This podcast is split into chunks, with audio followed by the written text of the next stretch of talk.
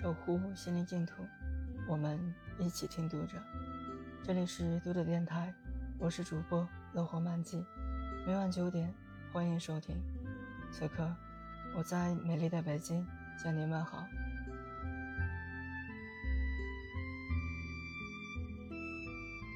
小时候，一大家人聚会，每到合影的环节，几个孩子就闹得鸡飞狗跳。儿时的一张合影里。我的表情呆若木鸡，表弟则是一副猪嫌狗不爱的神情。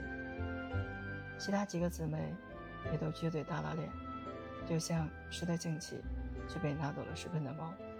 只有刚上幼儿园的静静，扎着一朵红纱巾完成的大花，歪着脑袋看着镜头，乖巧可爱。二十年后的聚会上。我们几个人重拍了那张合影，已经是幼儿教师的静静，还是笑吟吟的，最有镜头感。当时没人能知道，那是表妹静静的最后一个春节。初尝生离死别的我们，才意识到，有的人，只是从我们的生活里消失了。也许兜兜转转还能相遇，而有的人，却是。从我们的时间里消失了，无法逆转。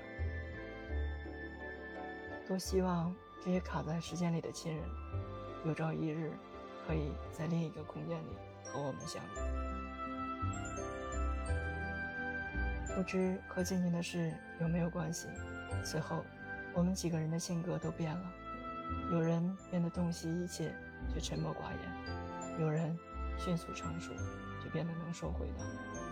有人心甘情愿沉溺于琐碎生活，有人不顾一切彰显个性。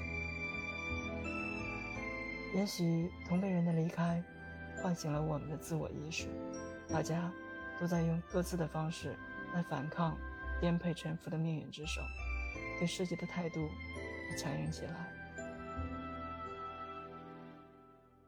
而如今，坚定或说强大起来的我们。却不约而同变得柔软了。合影里的姐弟几人都像静静一样，嘴角上扬，笑得喜气洋洋。我们的下一代依旧不耐烦与大人们合影，那副不情不愿的表情似曾相识。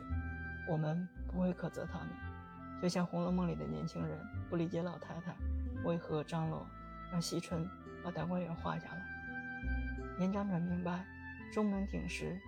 也是过眼云烟，重要的是把眼前的花团锦簇留下来，哪怕是留在画上也好。我们也终于明白长辈们不忍告诉我们的心事：合影不是给当时看的，而是回头张望时，能够看到有血缘关系的我们彼此陪伴，走过的路，在一起时的慰藉、依恋或相爱相杀。不得见时的牵肠挂肚，即便沧海变成了桑田，也有照片上明媚的笑容，在提醒我们曾经快乐过、爱过。读者电台今天的节目就为大家分享到这里，更多收听敬请关注 FM 六零三九九九。晚安，好梦。